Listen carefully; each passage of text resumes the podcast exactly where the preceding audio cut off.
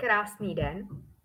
Já tady dneska u dnešního odpoledního nebo dopoledního rozhovoru vítám Julii Rawding. Děkuji, že jsi přišla. Já děkuji za pozvání. Já prozradím, že žiješ momentálně v Anglii. Jo, je to tak, takže já mám dopoledne. A že jsi architektka a designérka. Je to tak. A já jsem průvodkyně hlubinami, dary a potenciálem duše. A já bych dneska ráda sdílela naše cesty, protože by to mohlo motivovat i plno dalších žen, protože vím, že ty si udělala taky velkou takovou trasu, kde všude si žila, odešla si jednoho dne z České republiky, z Liberce, je to tak. A já sice žiju v Mladé Boleslavi, ale už taky dlouho přemýšlím o tom, že bych se přesunula. A budeme povídat i o tom, jaký změny jsme v životě prošli, co jsme vystudovali, jak jsme se dostali tam, kde jsme, co jsme dělali a kam nás to sune a posouvá a že se to mění a že to je život. A že ne vždy to je růžový, ale i občas musíme změnit směr. Když padneme třeba na dno, tak se zase zvedneme a jdeme dál. Jo. Jak ty jsi? Co ty si cítila, když jsi se kdysi dávno rozhodovala, že budeš dělat to, co děláš, nebo že budeš žít i mimo Českou republiku? Jo, no tak hele, to jsou dvě velké otázky.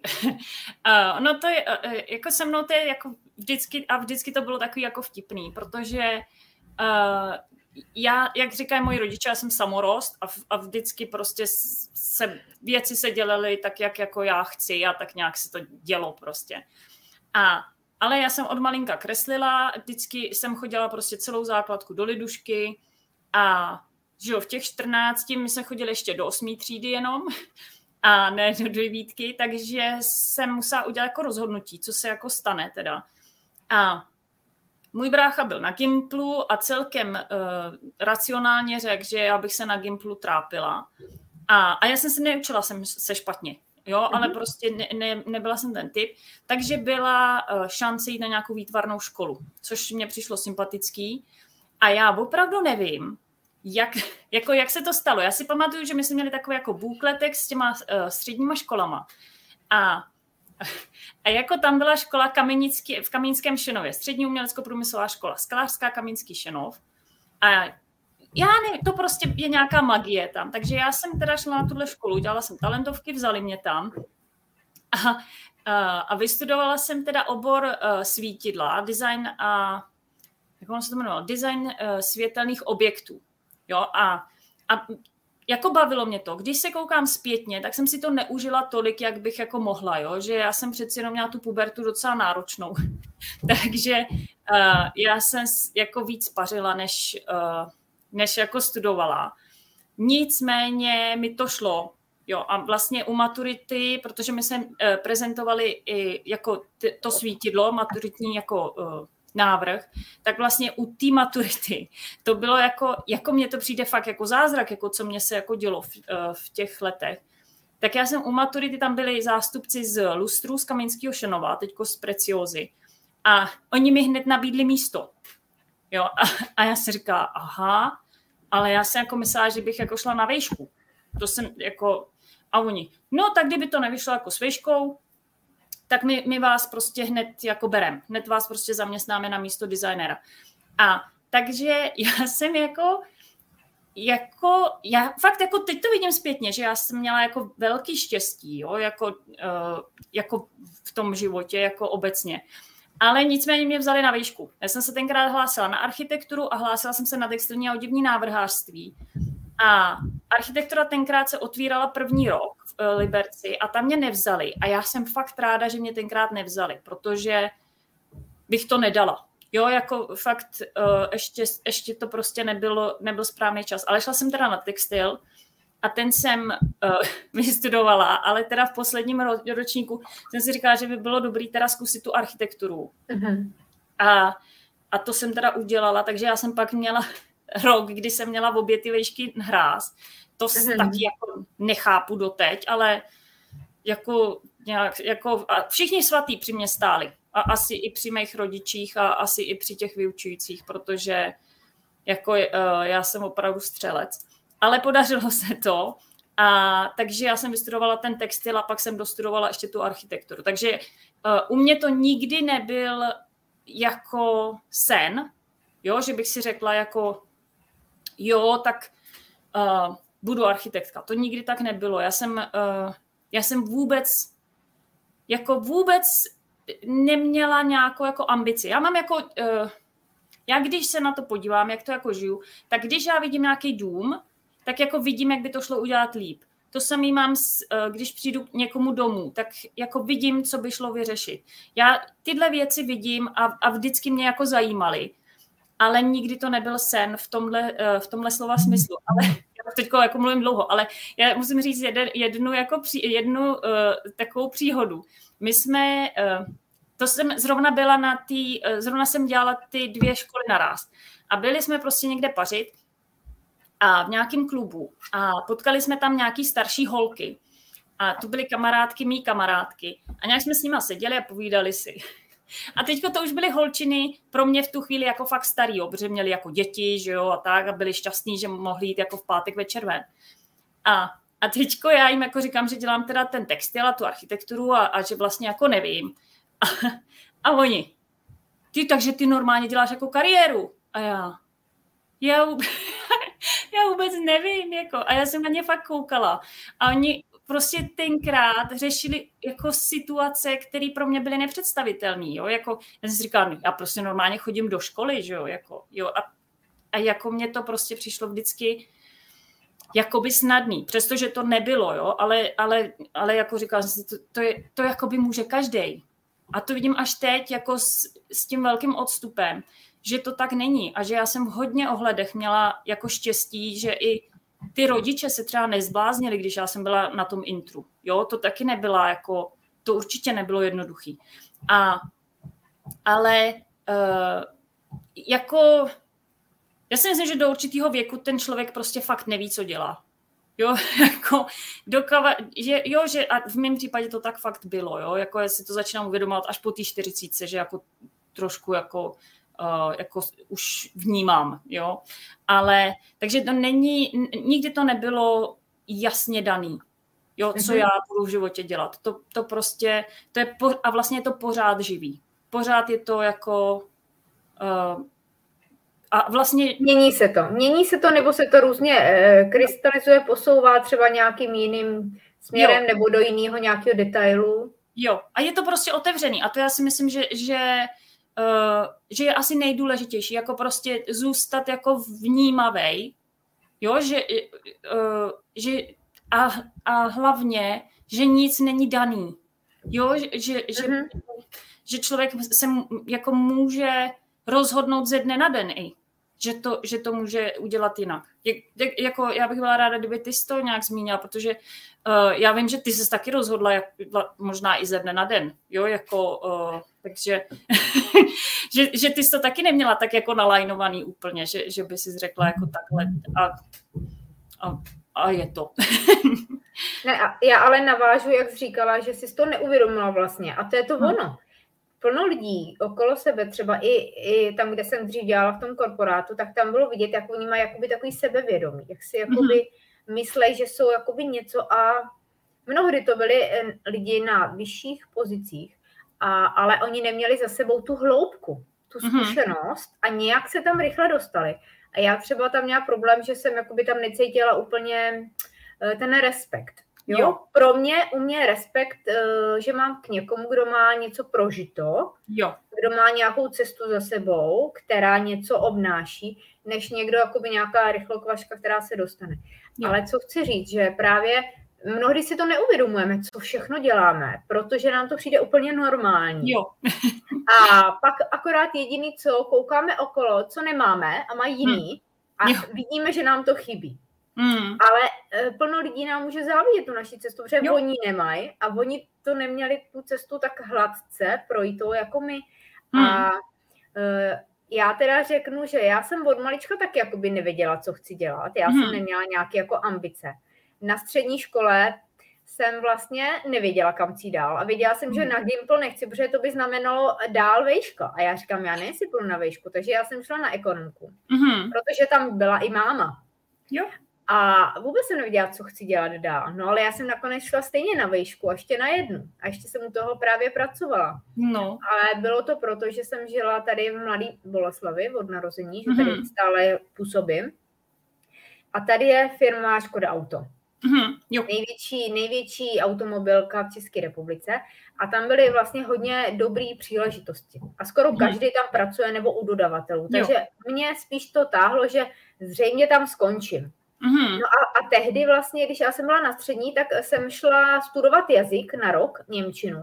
A čekala jsem, anebo vlastně ještě jsem začala v Liberci na pediáku, že budu studovat češtinu a němčinu, ale tam jsem zjistila, že se tam jako ten jazyk fakt na té vysoké škole moc nenaučím. Tam to nebylo o tom jazyku, jakoby mluvení, ale o teorii o jazyku, teorii o slovech a takovýhle. Takže odtamtud jsem odešla na roční studium 20 hodin jazyka, což se mi jakoby fakt líbilo a to byla taková pohodička. A čekala jsem, než se otevře Škodovácká vysoká škola a přitom jsem vlastně já už začala jakoby pracovat. Sice jsem to měla jako praktikant nebo ještě v létě, takže já jsem kdysi dávno, už někdy v 99. vlastně nastupovala do Škodovky a od té doby jsem tam zůstala do pomalu covidu. A vlastně jsem tam studovala vysokou školu, jenže tam nebylo víc než bakalář, takže já jsem si našla stálou pozici a dodělávala jsem si magistra právě v Liberci na univerzitě na ekonomce, přímo ekonomické fakultě.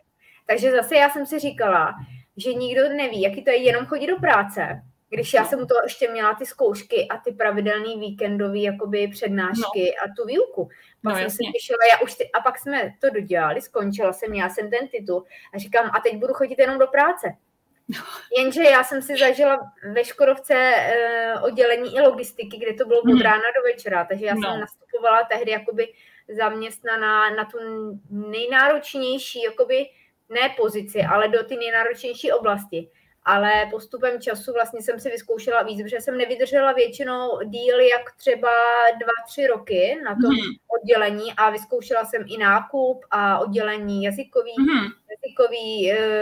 výbavy, takže poskytovali jsme vlastně všem zaměstnancům možnost, aby měli studium při práci jazyka.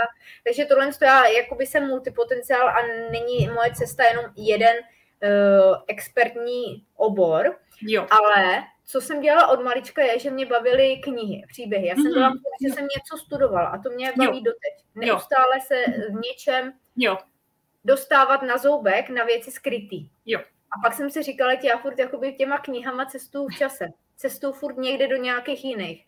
No a to je vlastně to, co dělám teď, že vodím lidi do jiného časového prostoru v rámci regrese a to je úplně diametrálně odlišný od já ve Škodovce. No, tak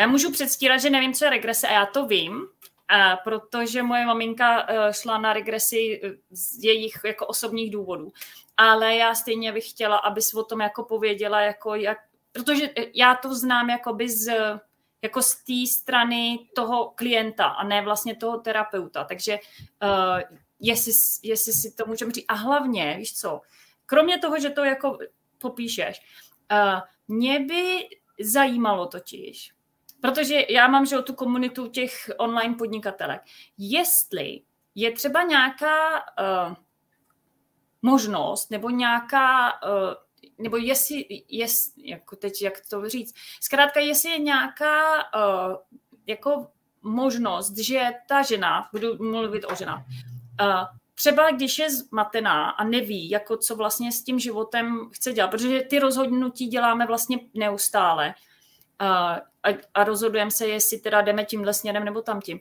Jestli třeba v rámci té regrese je nějaká možnost, kdyby ten člověk jako mohl odhalit, co by pro něj bylo dobrý, anebo kudy. Jo, jako, protože víš, jak to je, že jsme zahalený jako prostě miliardou informací. A člověk jako často jako zůstane paralizovaný, protože prostě neví, jak si vybrat. Jestli i s tou regresí jde pracovat tímhle způsobem. Tak řeknu, že vlastně mám plno klientů zdaleka, takže pracuji hlavně online. Mám plno žen Češek, Slovenek, kteří žijou v Anglii, v Irsku, v Americe, v Austrálii mám. takže kdekoliv. Takže funguju hlavně online a je to o tom, že není to žádná hypnoza, ale ten klient vlastně chvíli si povídáme, naladí se, sklidní se tak, že mu přijde opravdu to, co se má řešit. Na začátku to je hlavou, pak už to je do srdce. A za nějakým problémem v životě se může skrývat něco, co vůbec jako nevymyslíš. Jo.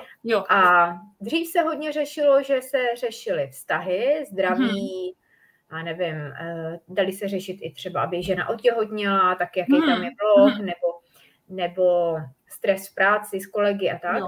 Ale co je nejvíc teď poslední měsíce, a to je najít to svoje to svoje poslání, komunikace, ale přesně na detail, není to nic jakoby teoreticky specifického, ten člověk se tam sám podívá do toho, co si ta duše naplánovala v tom životě. Zkrátka podívá se do svého podvědomí, já ho vedu, jenom, že má zavřený oči a on ale to procítí, on to vidí, on mi říká, co vidí, já jdu s ním, ale dopředu mu neříkám, co vidím já, protože to plno terapeutů třeba dělá, že člověk přijde na terapii, na regresi a oni řeknou, co viděj a ten člověk jenom poslouchá, ale pak tomu nevěří. Takže tady to si ten člověk projde, prožije, třeba tam občas i jakoby pláče nebo zkrátka procítí na těle, takže to jakoby do každé buňky dostane. A pokud je téma, který řeší, že tam je nějaký blok v nějaký oblasti, v nějakém životě, tak se tam dostaneme, přesně tam, co v danou chvíli unese, co jakoby zvládne. Že se nemusí bát, že by se dostal do něčeho, co je moc náročný a on by nezvládl. Nehledě na to, není to hypnoza, takže opravdu on je furt jakoby v tom svým, když jedeme online, tak je v tom svým bezpečným. A já to dělám proto a věřím tomu, že pohodě může být online, protože se nemůže stát, že by jsem ho nějak neprobudila, nebo že najednou on kde je sám. To bývá často dotaz, jak to může být online, nebo jestli to funguje. Takže já ho provázím, on říká, a nejenom, že jdeme do minulých životů, můžeme jít jenom krátce před narození, co si jakoby ten člověk, ten duše naplánovala, protože momentem narození zapomíná. Jo. Jinak by to bylo sranda, jinak by to bylo snadný a jako a nuda. A nebo se podíváme do budoucnosti právě, co tam dělá, jak se tam cítí, že je šťastný, že dělá to, co si naplánoval, co je to pro tu společnost, to jeho, co může předávat a pomáhat a kde mu to dává smysl. A to je právě to, co mě nejvíc baví, že jdeme do toho potenciálu, protože já v těch lidech ten potenciál vidím, když se chvíli bavíme, mně přicházejí různé informace a oni ale jako kdyby to mají za mlhou. Oni těm informacím, oni tušej, ale nevěřej. Když jim řeknu, máš dělat tohle a oni by si neprošli v té energetické práci, že to tam fakt dělají, že to umějí a neviděli tam i ty klienty, tak oni ta energie se rozplyne. V tom našem setkání oni nepůjdou do akce, neudělají žádný krok k tomu blíž, aby to dělali. Ale tady můžou přijít různé informace, co začít. Ale to jsou věci ze života, jo? Třeba během následujícího dne si můžou koupit tuhle knihu a přesně tohle studium, nebo tady tohle téma, je to jejich, kde jim třeba v té knize má přijít jenom pár myšlenek. Nebo mají na nějaký kurz, mají někam odjet, mají třeba odcestovat, mají se s někým propojit. Zkrátka to jsou takové ty cestičky, které je vedou k tomu cíli a když ho uvidějí ten cíl, tak oni kdykoliv, kdy jsou na dně, nevěřejí, nepochybujou nebo nemají smysl, tak oni si to dokážou vyvolat, ten pocit toho, co vidějí se mnou v budoucnosti. Takže vědí, že jdou na té cestě, že jenom jsou občas překážky. A tohle se mi líbí, jakoby, aby ty lidi okolo nás v té společnosti opravdu dělali to, co je jejich, protože když dělají něco, co jim nedává smysl, tak ztrácejí smysl v tom životě. A mnoho lidí má ve svém životě všechno, mají práci, kde vydělávají, ale nenaplňuje je tolik, ale vydělávají. A to jim zajišťuje nějaký dobrý životní standard. Mají muže, mají děti, mají dům, ale furt jim něco chybí a oni nevědí, co. Ne, tohle je výborný. Sami sebou. Ne, tohle je výborný, protože já jsem zrovna v sobotu se viděla s jednou jako kamarádkou a přesně, a jako myslím si, že mockrát v životě se tohle člověku stane, že ty jakoby si nemáš formálně na co stěžovat, ale nejsi šťastná. A teďko je hrozně jako obtížný to vysvětlit, protože prostě formálně to všechno je v cajku. Jo. A to je přesně to, co říká, že ten člověk třeba nemá jenom, ale ono to často může klidně být ten člověk na správné cestě, ale třeba jako řeknu to jako příklad, jo, ale třeba může pracovat třeba jenom 2-3 hodiny denně. Jo? A ty 2-3 hodiny denně by byl úplně super šťastný, kdyby dělal přesně tuhle práci. Ale protože je zaměstnaný a musí prostě dřepět někde od 9 do 5, tak i když dělá to, co by mu dávalo smysl, ale dělá to prostě 8-9 hodin a dělá to za nějakých podmínek, které jemu nevyhovujou, tak už je problém, že jo? Už prostě to není ono. A to je teda úplně skvělý, jako jestli s tou regreskou jakoby ty můžeš jakoby fakt navíst někoho na tu cestu, protože co mně přijde na tomhle jako skvělý úplně, na tomhle jako systému je, že to je toho člověka, že ty mu nepodsouváš, jo, co by měl dělat, jo, ale že si to ta duše jako znova připomene, že kde se zatoulala třeba, jo, jako že a to je super, to je úplně skvělý. To je fakt ale nejsou to jenom ženy, je to i plno mužů, který opravdu už cítí, že není smyslem života fakt jakoby se hnát za penězma a maximálně zabezpečit tu rodinu, ale že třeba i pracují na tom, aby si v tom vztahu k té ženě třeba byli blíž.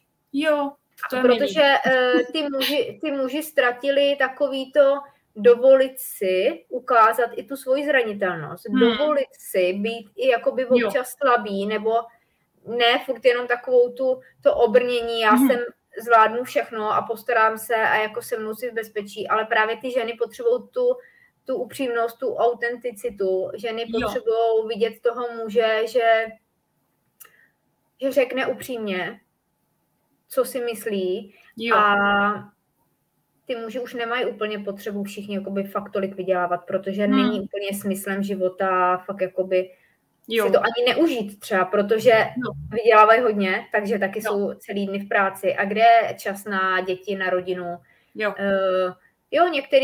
Některý vztahy to tak mají, že jsou spokojení, ale ty, co přijdou ke mně, tak nejsou spokojení.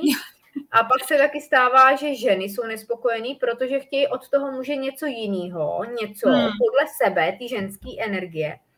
A dokážeme se propojit vlastně s tím druhým. Ta žena, když přijde ke mně, nebo může to být i muž, tak vlastně, když se to řeší ten vztah, tak tam něco udělá jeden, ale energeticky se to projeví v tom energetickém poli mezi nimi, tudíž se mění vztah, mění se i ten druhý. A na to je i viditelná reakce. Že ten druhý, co ke mně nepřijde, protože nemusí přijít ke mně. Začíná pracovat na tom.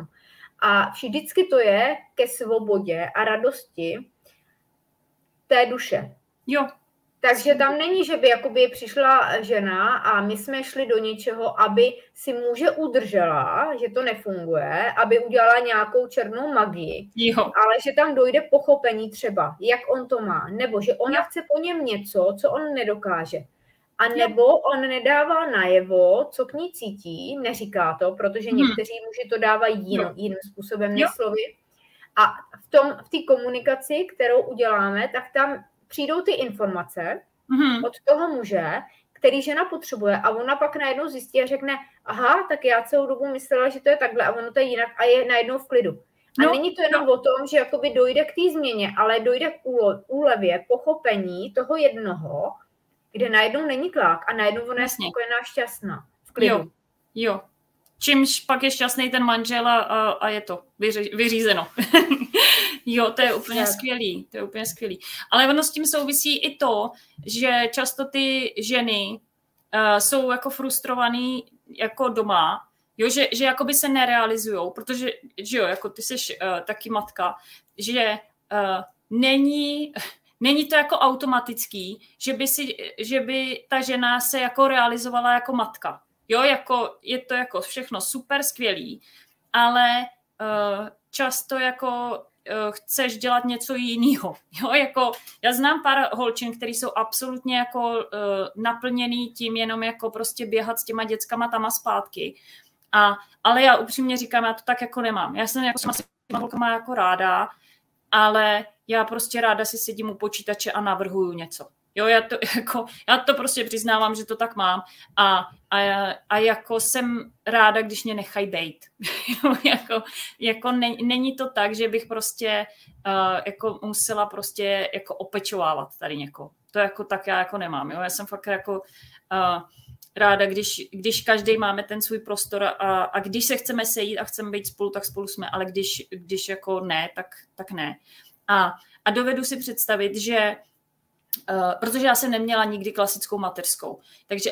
Takže si dovedu představit, že se může stát, že někdo jakoby do toho jakoby spadne, jo, že prostě najednou je ta žena 3 roky doma, teď vlastně nemá ty vztahy, co měla předtím a najednou teď ještě se nerealizuje tím mateřstvím. Jo, jako tím samotným, že to by jí naplnilo jako naplno. Takže ta frustrace pak je najednou jako, že nedělá to, co dělala, najednou má jako divný pocity i z toho, že vlastně jako není tak šťastná, jak si myslela třeba, že bude. Jo, ty očekávání jsou jako různý v životě. A najednou neví ani co se sebou, jo? Neví, co vlastně dál. A pak najednou ty 3 roky skončej a ona ale ani neví vlastně jednak, jestli vůbec chce jít do práce, jestli chce jít do té práce, kde byla a teď ještě ta cesta té duše, jestli ta duše vůbec chce být nějak jako že jo, nebo ta duše 100% chce být nějak jako uspokojena. Takže tam vznikne jako mnoho jako situací, kdy se musí udělat nějaké rozhodnutí, jako velký. A k tomu dodám, že právě mám plno těch klientek, který to takhle cítí.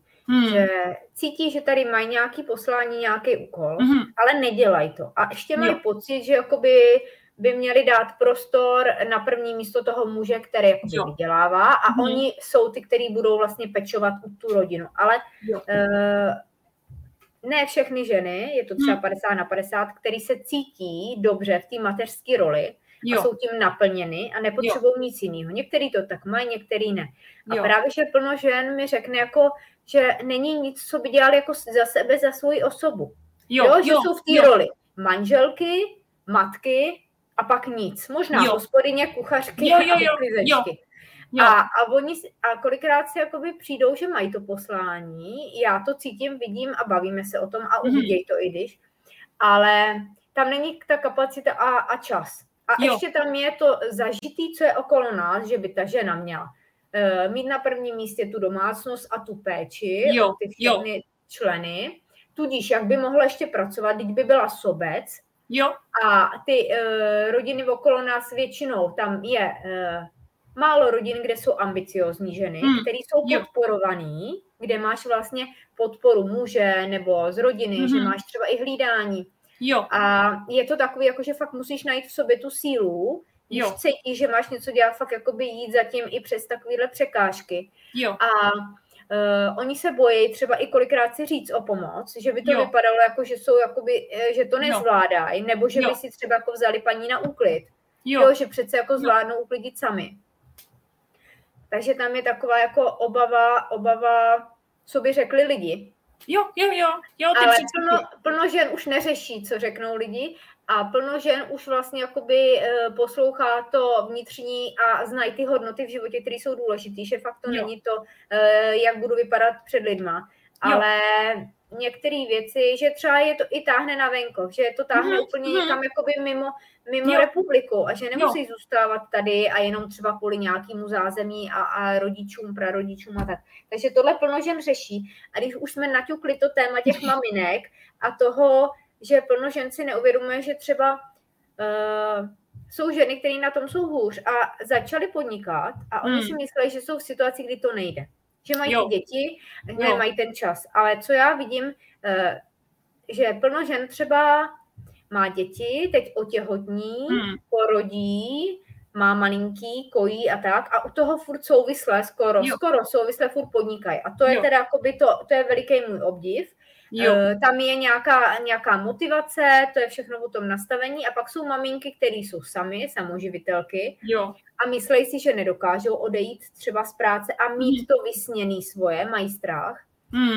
Nebo zkrátka tam jsou finanční nějaké jako limity, kdy si nemůžou něco dovolit, nějaký kurzy nebo riskovat a tak. No a pak, když tam je ta maminka, která má toho muže, který opravdu jako vydělává a ona se stará o ty děti a takže ona tam má i podporu, že i kdyby se to rozjíždělo nějakou dobu, tak vlastně ten muž jakoby uživí, ale je to tam o tom nastavení toho času a o tom cíli. Někdo jde pomalu k tomu cíli, někdo jde, chce jít rychle, hekticky u toho, taky říkám, aby to bylo pomalu pozvolná, udržitelný.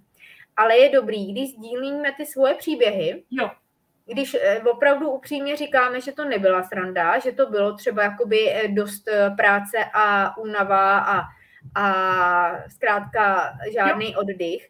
A ty maminky si můžou vědomit, když jsme to zvládli my, tak to zvládnou i oni. A teďko já mám svůj příběh, jako, že jsem byla s dcerou sama samoživitelka a i tak jsem udělala rozhodnutí, ale nebylo to, že bych odešla z dobře placené práce a neměla představu o tom, jak budu vydělávat, protože pokud pomáháš a máš klienty, tak nevíš, kolik se jich kdy objedná. A nehledě na tuhle situaci, kdy třeba lidi řeší finance, protože nevědí, co bude. Ten covid jako hodně zastavil. A tak je dobrý jakoby se na to pozvolna připravovat, anebo začít postupně tvořit si komunitu, svoje jméno a začít. Ale třeba ty taky máš svoje zkušenosti, že jsi vlastně, jak říkala, že jsi neměla skoro žádnou mateřskou a že jsi souvisle skoro furt při dětech pracovala a to, když řekneš o tom, tak ty ženy uvidějí, jak můžou být vděční za ty 3 roky tady, kdy mají podporu, tak sválně sdílej s náma příběh, já to vím, ale aby to slyšeli i další ženy. No, já zrovna jsem o víkendu mluvila o tom s jednou jako paní, protože je jako... A já fakt teďko jako nemusíte to dělat jako já. jako skoro doporučuju to tak nedělat, jo. Ale my jsme se s manželem poznali na Maltě a na Maltě jsme se brali. A měli jsme rozestavěný dům. Manžel koupil dům s tím, že se tam bude přistavovat 1 patro. A s tím jsme se seznámili. Ale situace byla taková, on na to měl hypotéku a byl učitel angličtiny na soukromé jazykové škole. A to je práce, kde studenti platí hodně, ale ty učitelé dostávají málo. Jo, jako to je realita. A nicméně, jako my jsme bydleli na té Maltě, já jsem tam pracovala jako architektka a svět byl báječný. Ten první rok, kdy já jsem bydlela v nájmu. Jo, já jsem bydlela normálně v nájmu s tím, že jako pracujeme na tom domě. A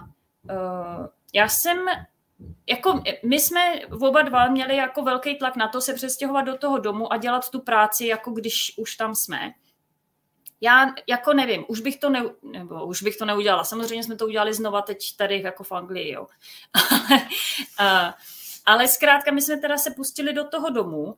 A přestěhovali jsme se tam, neměli jsme nic, protože manžel sice tam na Maltě má hodně příbuzných, ale jsou takový jako prostě tety, všichni mají ty svoje další děti. Takže my jsme nebyli třeba v takové situaci, jako je často, jako ty mladý páry jsou, že si vezmou ty své věci z těch dětských pokojíků a něco aspoň mají doma. Jo? My jsme fakt neměli nic, my jsme fakt měli stůl jídelní a 2 židle a teď na tom jídelním stole jsme se ještě střídali s počítačema. Jo? Jako takhle jsme bydleli. Ale jako nějak jsme prostě na tom pracovali.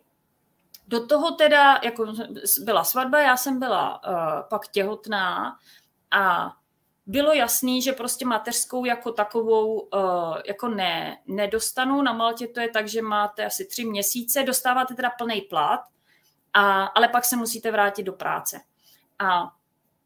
Takže my jsme to udělali tak, že já jsem teda 3 měsíce měla ten plný plat, pak jsem zůstala 4. měsíc na neplaceném volnu a v té době, a že nastoupím zpátky jako architektka. Takže to jsme jako udělali, nastoupila jsem sice na zkrácený hodiny, nicméně ten stres byl jako velký. A teďko přesně se stalo několik věcí. Já jsem jako si říkala, jako jednak ve mně byl takovej ten, jako nechci říkat vztek, ale jako vlastně jo, že ty moje všechny český holky, vrstevnice, kamarádky, tak ty byly v pohodě doma a fakt vlastně měly jenom tu domácnost jako na starosti. Jo. A já jsem měla tu domácnost, rozestavěný dům, to miminko, který jsem nevěděla jako vlastně s kým je, kde je, protože byla prostě v jesličkách ta naše Zojka.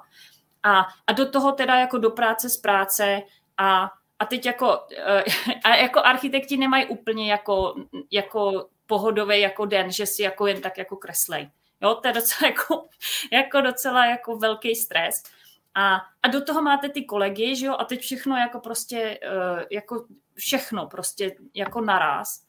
A já jsem teda žila, jako nalhávala jsem si, že to je jako v pohodě, jo, a ono to docela dlouho jde si to jako nalhávat, jo, že vlastně, že to je dobrý a že to je jako nějaká cesta. No jo, když se na to kouknu zpětně, tak jako to byly jako malý nepohodlnosti, jo, jako z toho velkého měřítka. Ale prostě, když je to každý den, tak to je prostě jako nepříjemný, jo. Ale my jsme teda do toho, protože my jsme jako oba střelci s manželem, tak to bylo tak, že ten náš stavitel, tak to udělal jako blbě. Takže ještě to bylo tak, že jako manžel jako přes den učil a v noci prostě opravoval, co ten builder prostě udělal blbě. A já, protože jsem chtěla jako nějak jako se realizovat, protože mě to úplně jako já teď to vidím zpětně, jo, že tam byl velký stres jakoby v tom. Takže já jsem měla takový Etsy obchod, kde jsem prodávala takový recyklovaný plechovky, kde jsem na to dělala z filcu takový kytky. Takže teďko jako situace. Já jsem normálně kojila to miminko, který pak jsem jako odvážela do těch jeslí. Já jsem měla budíka před 4:00, manžel chodil spát kolem 2:00 ráno, takže my jsme si fakt akorát ohřáli postel. Já jsem teda stávala na tu 4:00, kdy jsem věděla, že mám 3 hoďky sama pro sebe, kdy jako mě nikdo neruší, že ta Zojinka vstávala kolem 7:00. Takže mezi tou 4:00 a 6:30 jsem prostě si dělala ty kytičky, jo, a jako prostě jako byla jsem sama se sebou. A pak se zbudila ta Zojinka, tu jsem jako rychle nakojila, připravila do kočárku, nachystala snídaní manželovi a vykmitla jsem s ní do jesliček a z jesliček jako do práce, tam bejt x těch hodin a zase zpátky do jeslí domů večeře. Jako bylo to prostě maso. Jo, jako, ale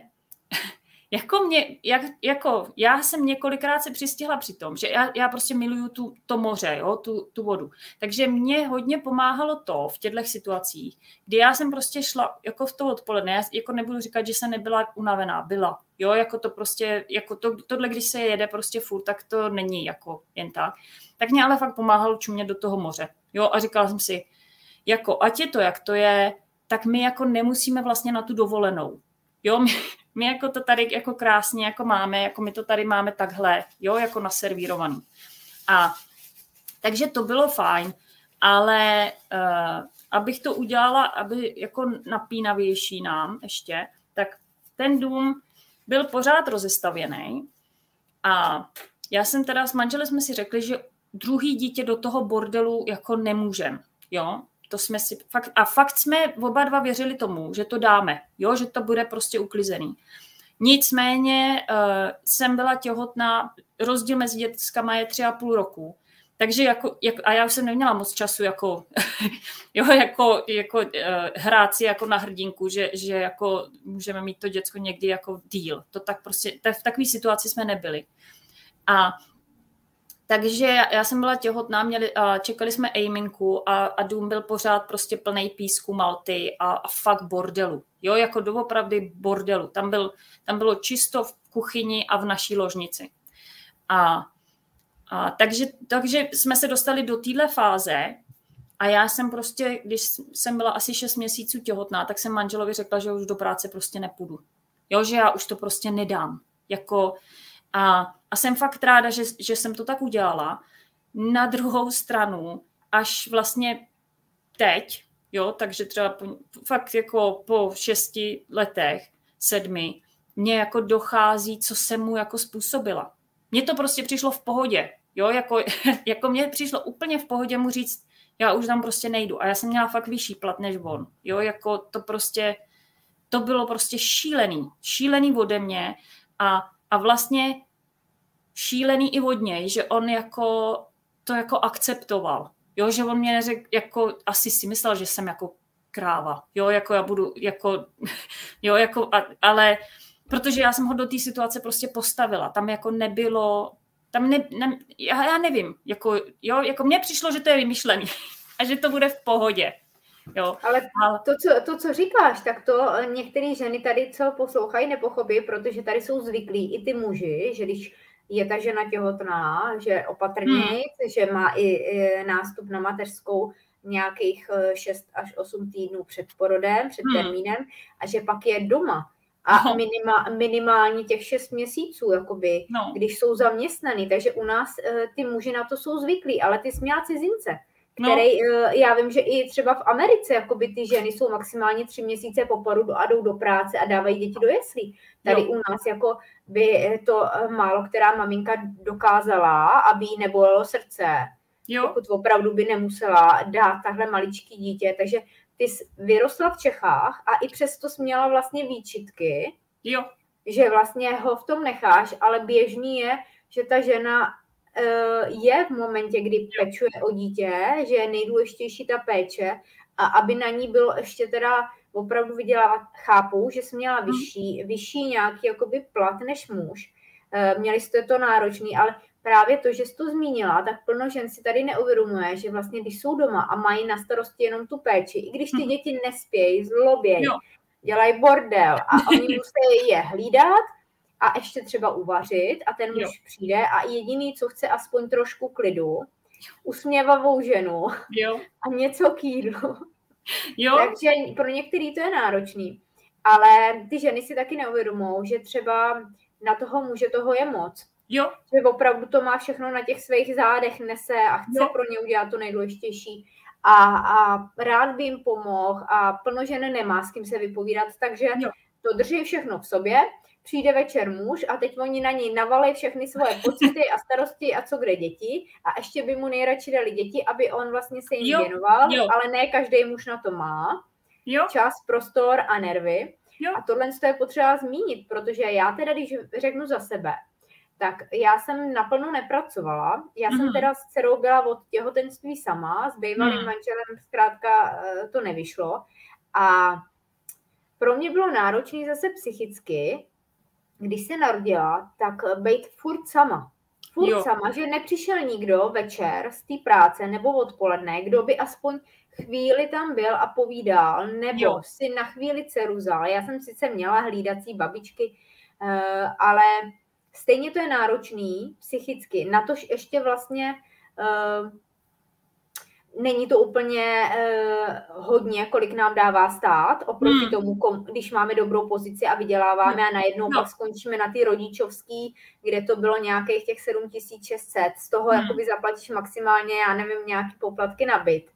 A takže ten pocit toho, že vlastně jdeš na nižší úroveň, že jo? Nebo se musíš jakoby uskromnit, pokud nemáš dopředu nějaký finance jakoby k dobru. Ale já třeba, co mě pomáhalo, jak ty jsi řekla, to moře, že jste byli vlastně na místě a to mě dává veliký smysl, že někdo řekne, že můžeš jezdit na víkend k rodičům nebo na chatu, do přírody a jinak žiješ ve městě, třeba v bytě. Ale já si říkám, proč každý den být na místě, kde se mi nelíbí. Proč neprožít život, že ráno vstanu a seš tam, kde to miluješ a kde opravdu ti je dobře. Protože ten život je krátkej. Teďko asi ta situace s těmi domy venkovem bude náročnější, protože ty ceny jsou, jaký jsou a nejsou pozemky a zkrátka plno lidí, i co mají hypotéky, na tom budou hůř, ale stejně mě to táhne třeba na venkov a na hory. A tohle třeba mě fungovalo, když jsem na všechno byla sama, že jsem vypadla z toho bytu, kde teda byly hračky, kde bylo všechno, vařila, furt to na tebe ze všech stran padalo, Takže jsem jezdila kočárkem a že dcera chtěla být v kočárku. Ona mi teda spala jenom v kočárku, ona nespala doma, v postýlce přes den.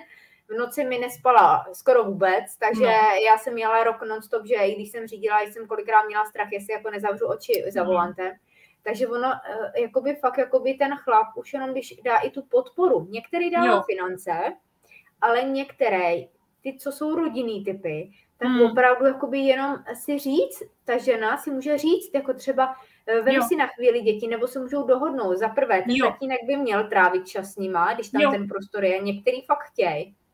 A aby si ty ženy uvědomily, že to není jakoby, že oni nedělají profesionálně perfektně tu svoji mateřskou péči, nebo protože i těm babičkám, dědům, to taky není o tom, že bychom měli být vděční za to, že si je vezmou a bát se jim i říct. Jo.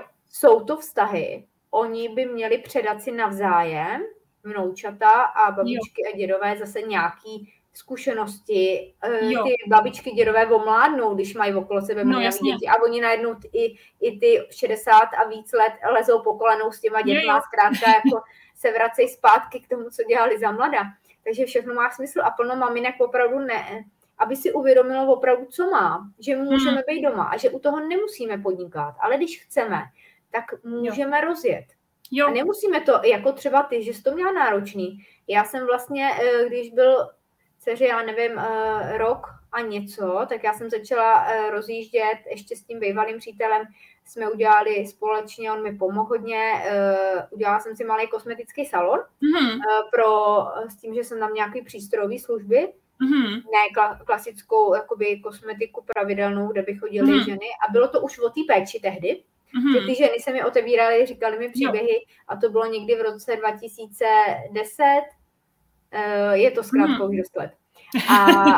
Ale já jsem se na něco těšila a vlastně to bylo, že postupně, já jsem pak ještě v tom pokračovala, mám ho doteď, ale už tomu nedávám takovou váhu, protože víc mě baví pracovat s lidma a online a ten covid tyhle služby zkrátka hodně zpomalil a omezil, ale opravdu začít postupně, pomalu, vybudovat si tu komunitu. Tady ty ženy v Čechách mají prostor ty 2-3 roky opravdu si rozjet to, co chtějí. Už se nemusí vracet tam, kam mají.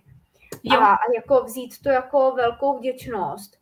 Tohle jsem dělala, když jsem byla malá. Třeba, nevím, pletla, nebo já nevím, četla knížky, tak může přes YouTube číst knížky. Jo. Mám ženu, klientku, která čte knihy, která to bude i předávat dál, která píše příběhy pro děti, má svoje děti, baví to. A každý by měl dělat to, co miluje. A pak jsou ženy, které jsou třeba odbornice na úklid, které pak přesně vidí, mají to vychytaný a ty učej a mají kurzy, jak uklízet, jak minimalizovat, jaký vychytávky použít. A tohle se mi líbí, že každá žena to, co miluje, to, co v tom má hodně let zkušeností, může předat a může si za to nechat zaplatit, protože plno dalších budou šťastný, že se dozvědí něco nového, ještě za to zaplatí. Teď mi tady soused ťuká, nevím, jestli to je slyšet. Já jsem ho slyšela, a mi to jako nevadí. Je to dobrý. No, takže jakoby vzít to tak, jak jsi to měla náročný a ještě si sdělala výčitky. A tady je plno žen, který absolutně takovýhle výčitky jako nemají, i když jakoby normálně 3 roky jsou doma. Mě to teda taky jakoby nenaplňovalo, že bych nic nedělala a že bych byla fakt jako furt zavřená s ní. A ani jsem neznám, že bych jako trávila jako odpoledne někde na hřištích, kde plno maminek se pravidelně každý den jako setkávalo a ještě se stalo, že přišli domů a manžel už měl jakoby uklizeno po nich. To taky znám, jo. Takže vzít to, jaký tady máme veliký dar a vděčnost za to, že ten prostor je a můžeme to uchopit, že ta žena tou mateřskou, tou rodičovskou si může rozjet svoje poslání a pracovat na sobě, ale mít tam i ten čas jenom pro sebe a nemusí být non-stop a je to v pořádku, když není 100% času jenom s dítětem.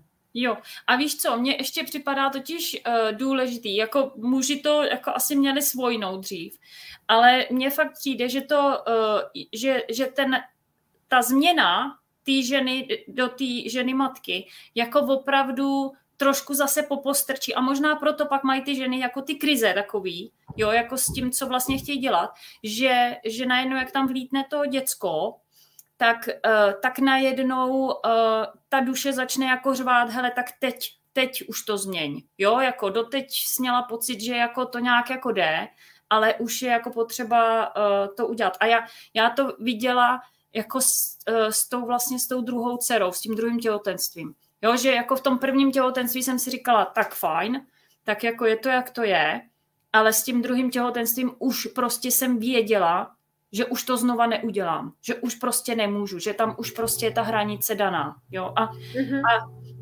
Ale jako já jsem to viděla u těch holek Malťanek, oni prostě každý má tu situaci unikátní a musí se prostě zařídit tak, jak může. Protože ty holky Malťanky jako buď neměli problém s tím dát to děcko do těch jesliček, anebo měli to děcko třeba další rok jakoby u svý mámy doma, která byla normálně doma, jo, jako, která nepracovala, která to měla jako poslání, jakože na Maltě hodně ještě funguje ta tradiční rodina, kde ta matka jako to prostě řídí, takže pak není problém, že vlastně ta babička vlastně si vezme to dítě přes den a ta mamka v pohodě si ho zase vyzvedne a vlastně jsou všichni šťastní. Jo, jako, jo, ta máma, když se ta máma realizuje v té práci, a tak to děcko vlastně pořád je jakoby s tou mateřskou silou, protože to je vlastně maminka maminky. Jo, ale jak říkám, každý má tu situaci unikátní a každý se musí v tom jako zařídit, jak nejlíp umí. Ale pokud je nějaká cesta, která mu to může odhalit, což je třeba ta tvoje regreska, tak je určitě jako blbost to nevyzkoušet. Jo, jako, to mně prostě přijde, že teď je úžasná fakt doba v tom, že je spousta těch informací a už se jako člověk nemůže vymlouvat na to, že něco nevěděl. Jo, nebo že třeba tohle jde, nebo jo, jako, protože teď už se to všechno ví. Jo, jako, už a hlavně už se za to člověk nemusí ani stydět, jo, jako já si pamatuju, já jsem šla na, teď už by se tomu říkalo seberozvojový víkend, tenkrát jsme tomu říkali čarování a byl to prostě jako víkend, kde se sešla parta lidí, kde byla přednáška a kde jsme vlastně celý víkend promeditovali. Jo, teďko by to byla klasika, seberozvoj, jako jo, jako a hotovo, jo. Ale tenkrát jsme ani neměli název pro to. A bylo to jako úžasný. Ale teď už prostě se to ví a už se to nemusí ani tajit. Zkrátka tenkrát ten víkend to bylo tak jako mezi řečí, se někde někdo věděl, kdo je ten kontakt. Tak teď už se to ví, teď člověk udělá jako jednoduchý Google jako vyhledávání a můžeš jít na víkend a po víkendu se cítit trošku jako silnější v krámflecích zase. Jo. Takže jako v tom je to úžasný, že teď už se to ví. No a já dodám, že právě jsou třeba dva typy lidí, klientů, že někdo jde do té skupinový, třeba rodinný konstelace se dělají naživo skupinový a někdo není ještě připravený se otevřít před skupinou lidí. Jo, že jsou různý terapie, že mně se líbí, že za prvé já sama na sobě pracuju a mám několik žen, se kterými se propuju online a oni pomáhají energeticky do hloubky mně, protože tím, že v tom jsem, vím, jaký to má potenciál a jaký to má smysl a tím, že jsem i netrpělivá a nechci ztrácet čas něčím, než za několik let dojdu k tomu cíli. Takže uvolňuji překážky i já na své cestě, abych opravdu dělala, co pro tu společnost jakoby by mám a co mi dává ten smysl. Do toho samozřejmě žijeme v realitě.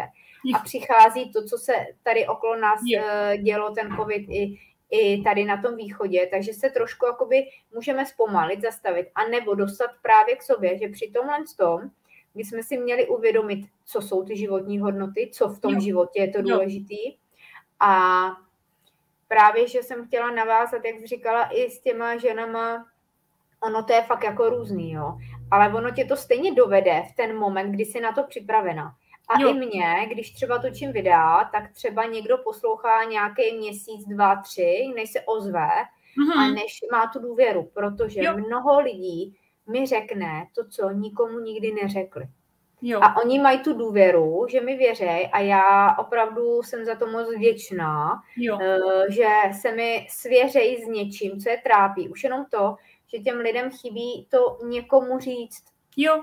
Že to je něco, co by jeho okolí tu ženu třeba absolutně nepochopilo. Oni si myslí, že je v pohodě, ale ona je utrápená a něco jí bolí. A to právě vytváří ty bloky, kterými chodíme do minulosti, kolikrát z minulých životů čistit. Že tam tehdy něco se neudělalo, neřeklo, nebo se nějak jakoby zatly zuby a šlo se.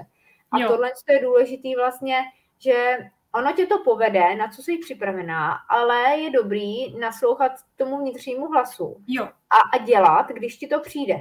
Nějaká informace, že máš něco udělat a nečekat, jinak se to rozplyne. Třeba když přijde informace, že máš někomu zavolat a s někým se sejít, tak se to má stát a nečekat, pak na to zapomeneš. To jsou takový ty semafory, kde ti to ukáže zelenou a teď běž, teď je čas. A i ty lidi ke mně, jakoby to přivede jenom ty, kteří jsou připravení na to, kteří tomu rozumějí, poslouchají mě ty, kterým to dává smysl. Ano. A u mě třeba byl problém, že hodně Boleslav je taková jakoby materialistická, taková spíš jakoby tomuhle nemoc otevřená. Proto mám plno lidí pak jako zdaleka a jsem moc vděčná. A málo kdo by třeba z toho místa, kde žiju, přijel blízko osobně, aby náhodou jsem to třeba někomu neřekla, i když tady je samozřejmě to tajemství, který se zachovává. A ještě chci říct, že s mnoha lidmi, kterými se tahle propojím, tak opravdu máme třeba navázaný vztah mnohem bližší, než to máme s rodinou. Jo, protože každý člověk je na jiný jakoby frekvenci, jiný úrovni, jiný vibraci. A najednou ti začnou přicházet lidi. Třeba i my, když jsme se propojili, tak víme, že spolu máme plno společného a že opravdu jakoby chápeme jedna druhou. A že tam jsou hodně milníky, které jsme udělali a které jsme si prožili, které jakoby vyžadovaly nějakou sílu a hodně tam je společných rysů. A právě, že nás to táhne, ten online, který bychom mohli využít, takže nás to táhne i k těm společně naladěným duším. Takže tohle vzít, i ty maminky nemusí se cítit sami a nemusí být jakoby na všechno sami, můžou mít i novou online nějakou kamarádku, pak se třeba i setkat, a nebo zjistí, že bydlí ve vedlejší vesnici. A takhle se propojou lidi a to mi dává smysl. Různý akce, kde to není jenom o tom rozvoji, ale že najednou najdeš někoho, kdo ti je tak blízký, a to já musím říct, že ty duše se znají, že se nepotkali poprvé, ale že už se znají kdysi dávno. A tohle se děje, že se opět do cesty nám vrací lidi, duše, se kterýma jsme třeba mnoho prožili. A najednou máme ten pocit jako toho člověka znám věky. A vidíš ho poprvé. No a v tomhle to je úžasný, jako ten internet je neuvěřitelný nástroj v tomhle smyslu, že ty lidi se můžou jako potkat virtuálně a hlavně fakt se spousta věcí rychle vyřeší, protože prostě, a jak já říkám, teď už prostě není čas na výmluvy. Teď ty informace jsou, ty technologie existujou. A ten online jako je úžasný a krásně funguje. A mě to hrozně bavilo, když jako ten covid jako se běh, tak já jsem si říkala, tak to je ono, tak jako doteď, kdo to nechyt, tak už ho to tam prostě jako nastrčilo, jo, jako mě to bavilo to jako sledovat, co se jako stalo. A tohle je prostě úžasný, že teď už to umí všichni, jako jo, teď už to není tak jako teď už to umí všichni. Ale právě, že teď někdo si může myslet, že jsou všichni v online, může tady, třeba řeknu za sebe, může tady být plno žen, který dělají něco podobného, zdánlivě podobného, stejného, protože klient to sám nerozezná jen tak, ale každý má svoji metodu. Ano. Když jsem se naučila regresi, tak teďko já tomu říkám regreska, ale je to úplně o něčem jiným, než se kdysi dávno dělalo. A někdo to může vzít, že je tady plno lidí. Ale i když bude 10 masérek, tak stejně ucítíš, že tě to táhne přesně k tý jedný. Přesně. Ať má jakoukoliv cenu, ale já vidím právě, že i třeba u těch masérek tam to je s takovým přesahem, že to není opravdu jenom o tom, že se tě dotkne a že tě nebolí záda nebo že tě narovná, ale že tam je i léčení, že třeba ta žena, a to vidím s těma ženama, že mají dar v rukou, že tam mají takovou energii a světlo, který prochází, oni si to i projdou v té budoucnosti nebo v té energii. A že to je o léčení. Ale aby to ty lidi normální okolo nás, běžní, pochopili, tak se tomu říká masáž. Ale ono to je terapeutický. Toho by se mohli zaleknout. A zase to přitáhne ty správný klienty. Ale pak je důležitý si dát tu správnou cenu, protože pokud bychom byli pod cenou, tak tě to vysaje, unaví. Musí tam ta energie být vždycky vyrovnaná, aby ty to, co dáš tomu člověku, aby ti on stejnou měrou v té energii vrátil zpět. A nemusí to být vždycky jenom s financema. Jo. Můžou se dělat i služba za službu, barter, spolupráce, pak třeba nějaký dohody, něco do budoucna se můžou ty lidi navázat spojení, ale aby to bylo v rovnováze, protože plno lidí si neuvědomuje, že my, co pracujeme s lidma a nebudeme do energií, že vlastně my musíme o to víc času pak na odpočinek, aby jsme se sladili zase do těch svých. Teď soucítíme s nima, přejeme jim, myslíme na ně, když je máme v dlouhodobé spolupráci, tak jako dáváme jim tu podporu a není to opravdu jenom o tom fyzickém kontaktu nebo online kontaktu nějakou 2 hodiny, hodinu, 1 za týden. Ale ta energie proudí. Jo. I když je to na dálku, i když to je stovky kilometrů, tisíce, zkrátka furt to proudí a je to tam napojeno. Jo. Proto já vždycky říkám, že v momentě, kdy se ke mně klient objednává, tak to začíná pracovat. Ano. Jo, a má to být tak, že když ti to přijde ta informace, že chceš teď něco udělat a že máš tenhle prostředek, tuhle službu, tuhle tu terapii, tak do toho máš jít a neodkládat. Jo. A pokud ti někdo doporučí, že bys na to měla jít a ty to necítíš, tak tam není to správný, aby si se objednávala. Jo, že jakoby ono tě to zavolá, teď je tvoje duše správně připravená, teď to funguje. Pak plno lidí má očekávání, že se stanou velikánský zázraky, ale pokud na to nejsou ještě, pokud na sobě nepracují, nejsou v tom světě delší dobu, tak jakoby ono jim to pozvolna se uvolní, aby se nezbláznili, aby jakoby ta změna byla uchopitelná pro tu jejich hlavu. A ještě se taky stává, že plno lidí si myslí, že si zaplatí člověka a ten za ně všechno vyřeší. Že jakoby tu práci i tu terapii jako udělá za ně. No pak jakoby, a taky záleží i na té energii peněz, kolik je člověk schopný investovat do sebe, pro svůj jakoby posun. Jestli někdo chce jenom čerpat různé věci zadarmo, a tak jako kolik asi může dostat a nehledě na to ten člověk, co dává zadarmo, tak taky jako ho to může jakoby dostat do nějaký nemoci třeba. A já jsem na tom byla teďko ve své vlastní terapii a tam to bylo opravdu, že když ten člověk je připravený dát třeba ty 3 000 za tu terapii, tak on takovouhle hodnotu dostane energeticky. Jo. On je připraven tohle jakoby zvládnout, ale pokud ten člověk přemýšlí, aby to měl nejlevnější, ušetřil nebo ještě dostal slevy a měl nějakou terapii za 1000, no tak na co je připravený ten člověk? A to si lidi neuvědomují, protože když vydáš tolikhle financí, tak fakt jakoby se na to připravíš. Fakt si seš vědoma, že to chceš. Fakt chceš ten posun v tom životě udělat. Jo. A jdeš do toho a hlavně ti stačí 1.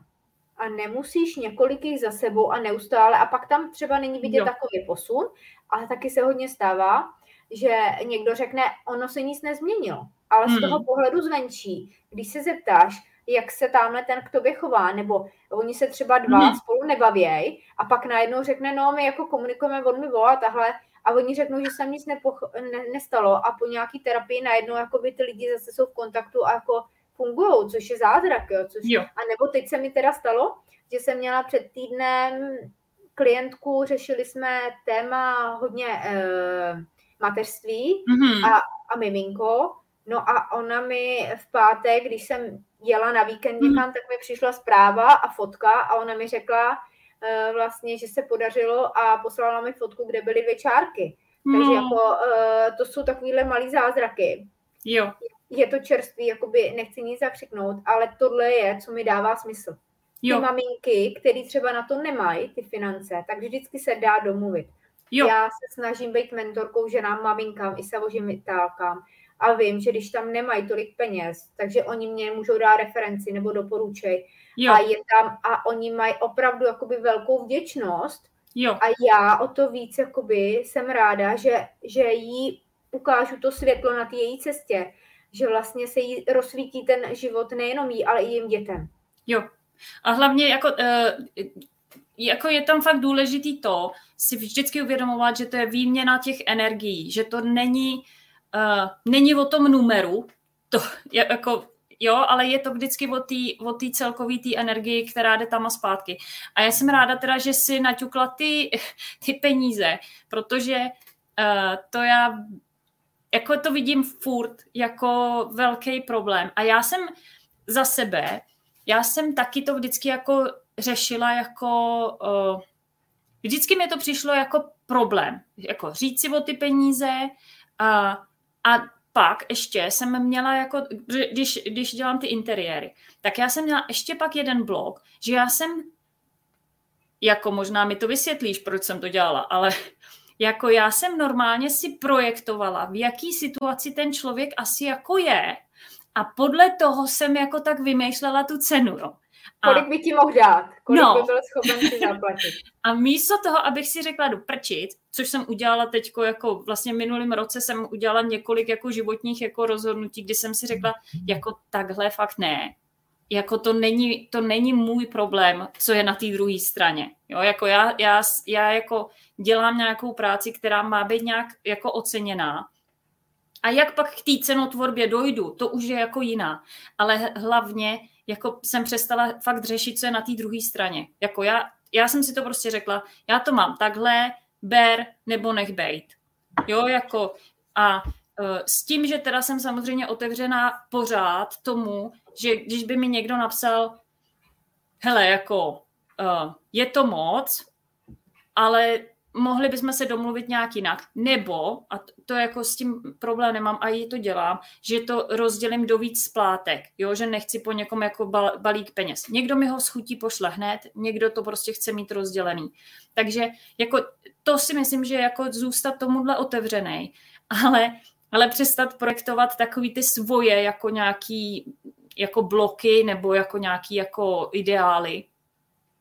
A projektovat to na toho klienta. Ten klient je prostě klient, ten má nějaký svůj život. Když ho bude chtít se mnou nějakým způsobem sdílet, může, ale prostě ta moje cena, ta moje nabídka je taková a prostě ber nebo nech bejt a nechat tam to otevřený té domluvě. Ale je to jako vtipný, co já jsem dělala. A asi teda nejsem sama. Jo? Jako kdo by si tak jako... tak nevím, možná by na to mohli mít, nemohli, jako tohle já jsem dělala. Jako. No tam to je právě o tom i sebevědomí a o tom vlastně, když se nacítíš na tu svoji hodnotu, proč tady seš a co předáváš. A to jsou věci, které nedokážeš napsat slovy nebo někam někde. Že tam je i to vlastně, že máš nějakou intuici, že vlastně tvým okem zahlídneš a hned vidíš. A vidíš to, aby to bylo v nějaký synergii, aby to lahodilo, aby ty lidi se k tomu cítili. A to je těžko uchopitelný doslov. Jo. Takže plno žen je na začátku a tam se většinou postupně zvyšuje cena. Až do té doby, kdy jsou v tom jakoby v souladu. Jo. A často si myslíme, že některý lidi by na to nebyli schopni tohle zaplatit, ale naopak ty lidi, kteří běžně chodí do práce, třeba chodí i na směny, tak oni vědí, co je pro ně důležitý a oni tam do toho tu hodnotu vlastně vložej a oni vědí, že tohle potřebují a ne, že potřebují mít drahé oblečení a nejnovější auta a takhle. Jo. A já tahle s tímhle mám zkušenosti, že kolikrát třeba i ty některé, já nevím, ty ženy, které jakoby jsou hodně jakoby finančně na tom dobře, tak porovnávají, kde je co vyjde levnějc a jestli se jim platí radši balíček, protože tam něco dostanou nějakou slevu. A pak se stává, že ti někdo zavolá na 10-minutovou, 15-minutovou konzultaci a z konzultace je hodina a oni by furt se bavili a je to zadarmo. Jo, a nebo ještě s tebou při konzultaci řešej balíček, že chtějí, takže jim dáš víc prostoru a pak najednou jakoby z toho ucuknou a ještě ti řeknou, já porovnávám, jestli vyjde pro mě lepší konzultace nebo regrese, jo, a pak ti řeknou, mně nejde o cenu, ale víceméně jako pak najednou ze spolupráce dlouhodobí není, bude jedna a není, jo, ale jakoby na začátku něco naslibujou, ty k tomu člověku nějak přistupuje, že teda pokud by chtěl balíček 5 třeba regresí, tak opravdu jakoby mu dáš prostor a kolikrát tě překvapí normální lidi, kteří ti opravdu dají za tu energii ještě navíc, že tě ocení, jako když jdeš na masáž, tak vždycky dáváš víc, dáváš za to, jak jsi spokojená. A plno lidí to tady jakoby třeba ani nedělá, že si myslí, že tvoje cena je pevná, ale ona je jakoby ta, která je pro tebe to minimum a vždycky můžou dát víc. A hodně žen třeba ze Slovenska nebo ženy Slovenky, co žijou kdekoliv, tak vím, že když mi třeba platí v eurech, tak mi to vždycky zaokrouhlají. Jo, a ty v těch korunách to většinou moc jakoby nedávají víc, ale nemůžeš napsat, tohle je moje nějaká sazba a je na vaší spokojenosti. Ale jakoby tam vidíš, že ten člověk fakt jakoby byl jakoby spokojený, nehledě na to se to kolikrát ale projeví i po nějakou dobu, že jo, to není hned, jakoby výsledek poté. A nebo vidíš, že opravdu jsou tak vděční, že přijdou znova, že jsou připraveni jít hloub nebo na jiný téma, a nebo mi chodí celá rodina, jako jo. Když jsou jakoby spirituálně zaměřený, tak přijde třeba máma, pak třeba přišel i manžel a syn, nebo přišla dcera, pak byl tatínek, maminka, jo, takže jakoby tohle je moc fajn, že už i celý rodiny, že ty lidi nejsou jakoby černá ovce mezi svejma, kde se cítějí divně. Jo. A tohle to jakoby taky důležitý říct, no, že přesně tak jako znát to, co dáváš. Jo.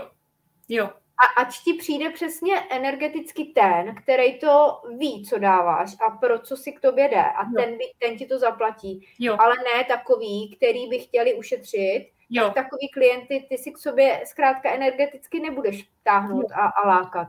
A to je totiž skvělý, že to tak jako říkáš, že já totiž měla akorát jednu, a to ještě ke všemu jsme se znali, jako holčinu, která mi nakonec jako vůbec nezaplatila. Jinak já všechny klienty, který jsem kdy měla, pro který jsem pracovala a něco jsem navrhovala, tak to byly vždycky prostě báječní lidi. Jo, jako, že když já dělám ten interiér online, tak ona to není práce úplně na dlouho. Jo, jeden byl na díl, ale není to zkrátka tak, jako když ten designer nebo ten architekt chodí do toho domu nějak jako třeba půl roku. Jo, jako já ty interiéry dělám docela jako fakt rychle, takže měsíc maximálně 2, ale stejně, píšeme si, jako jo, známe se a všechno to však, jako já jsem jako fakt, jakoby klikařka, když se kouknu vždycky zpětně, tak si říkám, tyjo, tak jako jo, měla jsem štěstí, takže já mám jako ty lidi fajn, jo, jako ty klienti prostě byli vždycky skvělí, ale vidím to s těma cenama. Teďko právě, jo, to bych mohla říct, jako, já se naťukla trochu, že když ti něco jako přijde, když ti přijde ta zelená, takže to máš jako udělat, jo. A to mě se vlastně stalo teďko s holkama, nebo s ženama online podnikatelkama, co já mám pro ně jako takovou Canva skupinu, kde oni buď používají Canvu přímo, že si vydělávají skrz Canvu, a nebo že Canvu používají jako nějakou formu prezentace jejich jako podnikání. No a já mám zkrátka tuhle skupinu těch žen a právě co se stalo, já jsem vůbec neměla ambici nějak se té Canvě věnovat jako takový a vůbec ani ve snu mě jako nenapadlo, že bych vytvořila nějakou skupinu žen, jo, jako, a těm bych se jako věnovala. A to se prostě stalo a děje se mi to jako fakt rychle. A já jsem na to teda zareagovala a fakt, v tom se fakt jako realizuju. To mi přijde jako úplně super.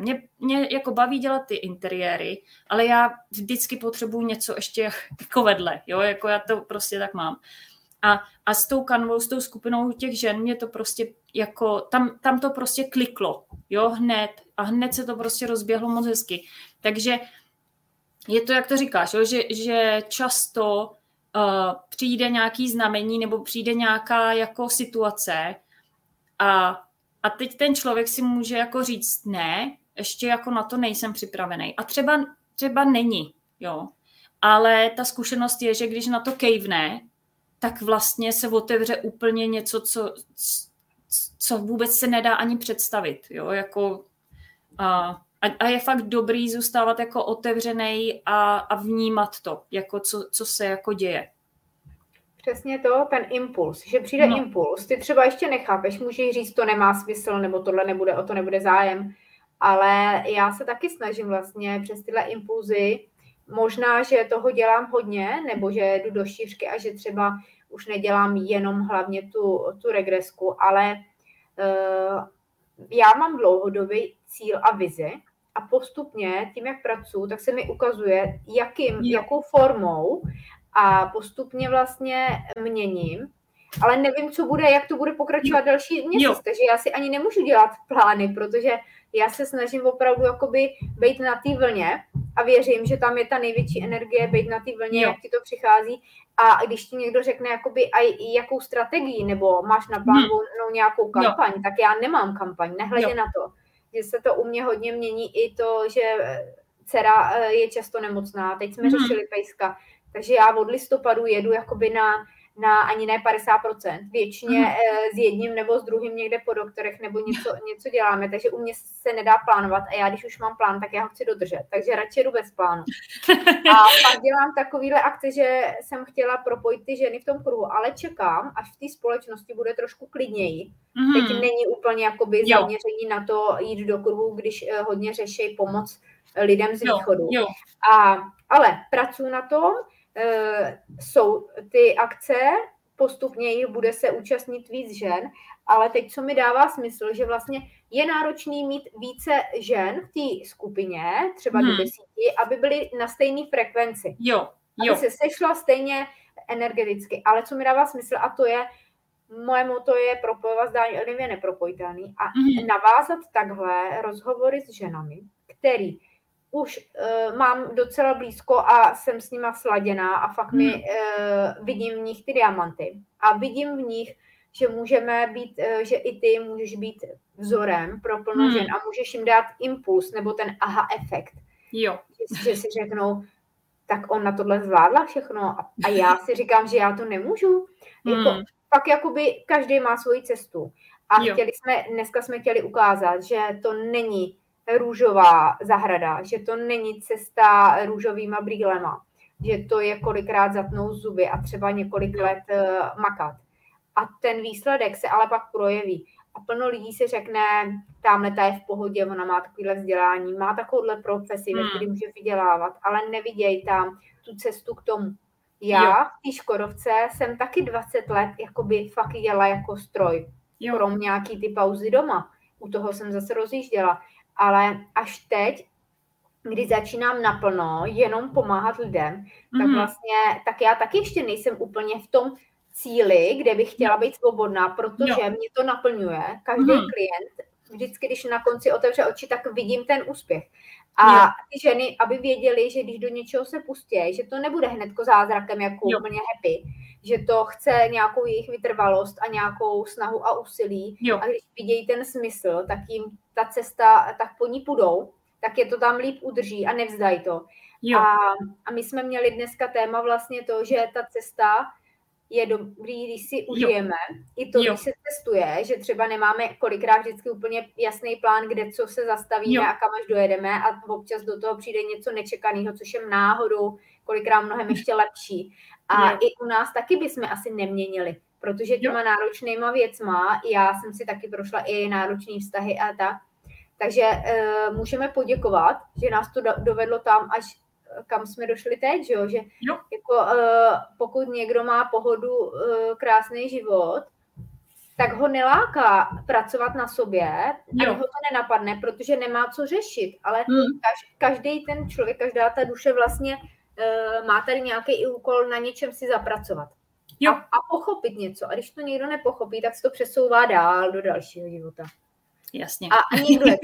A někdo je netrpělivý, ale chtěli jsme ukázat, že vlastně ta cesta je kolikrát nahoru dolů, ale ve výsledku, vždycky, když spadneme na dno, se odrazíme, ale ještě vejš, než jsme byli předtím. A to říkám, že na tom dně můžeme kolikrát najít poklad. I na tom dně, v tom vztahu, že třeba může přijít muž, který nás donutí o něčem začít přemýšlet, něco změnit, udělat krok jinam, anebo najít sami sebe a svoji sílu. A plno žen vlastně najde svoji sílu a zjistí, že můžou být i sami za sebe a že nebudou se spoléhat a čekat, že je muž uživí a že s ním budou pořád, protože pak jsou kolikrát zklamaný, že najednou muž jde za mladší a oni vlastně ztratili a litujou. Takže vede nás to správně, jenom naslouchat, ty impulzy sledovat. Ženy by měly plynout, než být analytický a plánovací úplně jakoby do detailu, jako to mají muži, protože zkrátka jsme jiní. záleží na ambicích, ale furt si myslím za mě, že je to dobrý, když to jedeme udržitelně.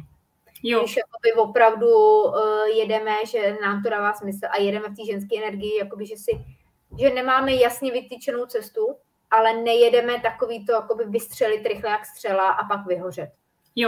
Jo, to 100% souhlasím a já to u sebe vidím fakt celoživotně, že jenom jako vnímat, jako kam mě to jakoby strká a nebránit se tomu tolik, tak vlastně já můžu jenom jako čekat jako s otevřenýma očima, co vlastně jako, co ještě zažiju. Protože jak ty jako říkáš, že jako ty ženy nemají být analytický, já jako analytická jsem, já s tím jako nic nenadělám. Jo, jako to když jako člověk jako já to prostě mám ráda. Já to mám ráda, když jako to můžu rozebrat, popřemýšlet si a pak jako vyrazit. Ale to je prostě daný tou architekturou. Jo, jako já mám ten technický jako pohled na věc. Ale já začínám jako být alergická na to, protože moje máma vždycky říká, no já jsem jako plánovačka, jo. A já to úplně nesnáším, protože prostě tím si člověk, jakmile začneš moc plánovat, tak si naopak zavíráš ty možnosti. Jo, jako naopak, když člověk si řekne, tak jak tohle asi dopadne, tak najednou prostě ti to otevře jako spousty variant, který by tě nenapadly a který nevymyslíš. Ten život je prostě zajímavý. To není něco, co se dá prostě nalajnovat a pak už jenom jako tím směrem jít. Když si to chce člověk udělat jako zajímavý, tak prostě zůstat otevřený a jenom vnímat a poslouchat prostě, co se kde šustne. No, co se říká, že jo, jestli chceš pobavit vesmír, tak plánuj. Jo, pokud budeš plánovat, tak většinou to nedostaneš, ale pokud to necháš otevřený, tak možná dostaneš ještě něco mnohem lepšího, než to si ani nedokážeš představit. A teďko mluvíme už hodinu a půl. Řekni mi, jestli jsi šťastná, jestli jdeš tím, že ti to dává smysl, jestli dokážeš vlastně si uvědomit, to už si řekla dneska, že plno žen vlastně si neuvědomuje vůbec, co má za sebou. Mně to taky jako dávalo trošku jako zabrat. Vidět to, co jsem prošla, protože jakoby jsme to my, a ty lidi okolo nás mají ten odstup, nebo to neprošli a závidějí, nebo si řeknou, jo, kdybych dokázala to, co ty. Tak jestli pro ty ženy i to, co všechno si absolvovala, jestli opravdu jakoby tě to posílilo a jestli opravdu cítí, že bys to šla znovu. No, upřímně, jako klidně bych si to dala jednodušší cestou. Jestli třeba to, že jsi odešla z Čech, jestli třeba nelituješ, jestli jsi třeba znala jednu zem, kde jsi žila, tu Maltu teďko znovu tam, kde seš, tak jestli jakoby tohle to třeba jim můžeš říct, ať to vyzkouší, protože třeba mají taky ambice, třeba mají strach, ale vždycky se můžou vrátit, že jo? Jo, víš co, já jsem prostě, jako, no to totiž bylo tak, můj původní plán byl, že pojedu do Ameriky. Ale protože jsem nikde jakoby nebyla, tak jsem si říkala, tak si dám tu Maltu na měsíc a uvidím. To je Evropa, jo, za hoďku a půl, za dvě jsem jako doma. Kdyby to bylo blbý. Ale já jsem prostě vystoupila z toho letadla a já jsem zjistila jednak, že tu Maltu miluju, to bylo prostě hned. A druhá, že já jsem najednou zjistila, že já to vlastně, že já fakt můžu žít jinde. Že nejsem ten typ, že bych byla vázaná na to místo. Což je teda asi dar. Jo, že jako... Že si domov uděláš kdekoliv. Že vlastně pro tebe je domov, kde s kým seš a ne úplně kde. Jo. A někdy si dokonce až jako cynicky myslím, že to můžu mít kdekoliv. Že když já budu sama v cajku, tak mě je jako jedno, kde to je. Ale asi bych chtěla teplou vodu a elektřinu. Jo, jako. Ale nevím, třeba jako se dostanu do nějaký jiný životní fáze, kdy si řeknu, že ani to už jako není potřeba. Jo. Ale fakt já jsem tohle nikdy jako neměla. Já jsem za sebe jsem si řekla, já to zkusím na ten kousíček a když to nepůjde, tak to nepůjde. A vlastně to je takový moje...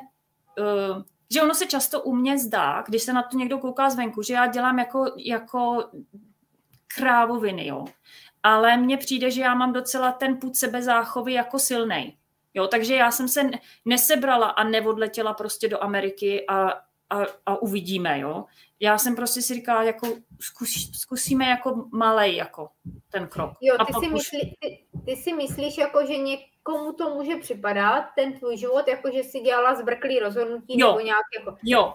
Ale já to vidím z druhého úhlu, já to vidím, že si našla tu odvahu a že jsi došla, že jsi naopak poslouchala to volání.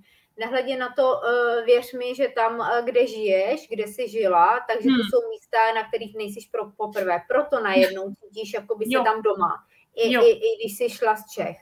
A ono, právě ta duše je třeba svobodná a potřebuje svobodu. Potřebuje poznávat nové kultury a ve správný čas si byla na jednom místě a pak už to stačilo, předalo se tam to místo, ty jsi tam udělala, něco si hluboko připomněla a přesunula se s jinam. To je jakoby třeba i ve vztazích se to dělá, že když nadejde čas, že ty dva si předali, co mají, tak se rozcházejí a je tady někdo další. Tak i v tom cestování je, že já taky mám ten domov, že si ho můžu udělat vlastně kdekoliv. Mám ráda moje město, i když plno lidem se nelíbí, ale mám k němu vztah, ale dokážu si udělat vztah i k dalším městům. Jo. Taky mě to táhne do hor nebo někam k moři, pak jako do tepla, ale já jsem si říkala zas kvůli dceři, aby měla blízko k babičkám a dědům a abych ji neodvezla úplně někam, což by bylo úplně pak jakoby, že by neměla takový kontakty, aby si nepředávali to, co je, a být jenom online, to taky není možno, taky jsem ráda, když jakoby je na víkend u nich a mám a zjišťuju, jak jsou Čechy krásný. Jo. Tím, jak uzavřeli hranice pro ty, který neměli ten pas, tak jsme začali cestovat hodně po Čechách. Úžasný místa, hory, lidi. Opravdu kamkoliv jedem, tak tam vidím i na těch horách, na tom venkově, ty lidi, jak jsou srdeční. Jak ty Čechy jsou krásná, ale i jakoby krásná zem, ale i s hezkou energií. Fakt ty lidi jakoby jdou do hloubky a zkrátka je to o tom, že nás to někam volá a to by se měli poslouchat. A ještě co chci říct nakonec, že plno žen třeba řeší těhotenství, nejde jim to. A co se děje?